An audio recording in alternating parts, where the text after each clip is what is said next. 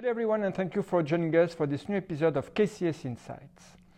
Risk assets staged a healthy rebound in recent days as US banking worries slipped into rear view and the euro area kept confounding pessimistic expectations.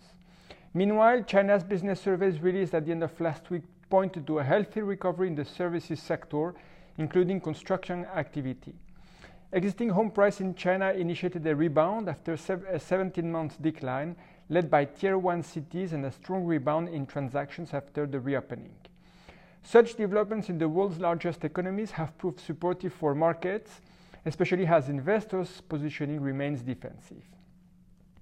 In the US, the most recent figures signal the deposit base of small banks has stabilized after having experienced a sharp fall mid March.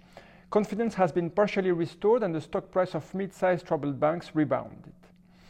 In the euro area, recent inflation numbers gave food for thoughts for both inflation bulls and inflation bears. The headline CPI came in below expectations at 6.9% in March and sharply below the February figure.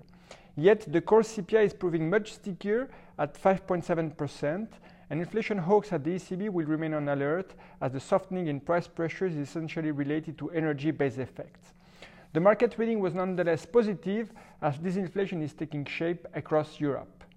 From a cross-asset strategy perspective, we focus this week on EM equities in the framework of China's supportive news flow discussed earlier. EM equities provided diversification lately with the correlation versus developed equities falling significantly. The valuation of EM equities is attractive versus developed equities and in light of the cyclical upswing in China, we continue to find appeal in EM Asia equities as a whole. Inflation is moderate, monetary policies are ahead of the curve.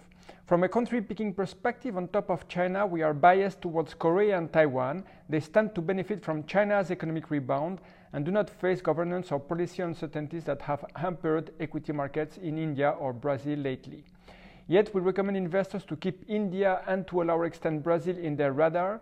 India will be one of the countries that will experience the highest growth momentum in the next decade, Provided that urbanization, infrastructure, and governance challenges are gradually met, the country should unleash its full potential.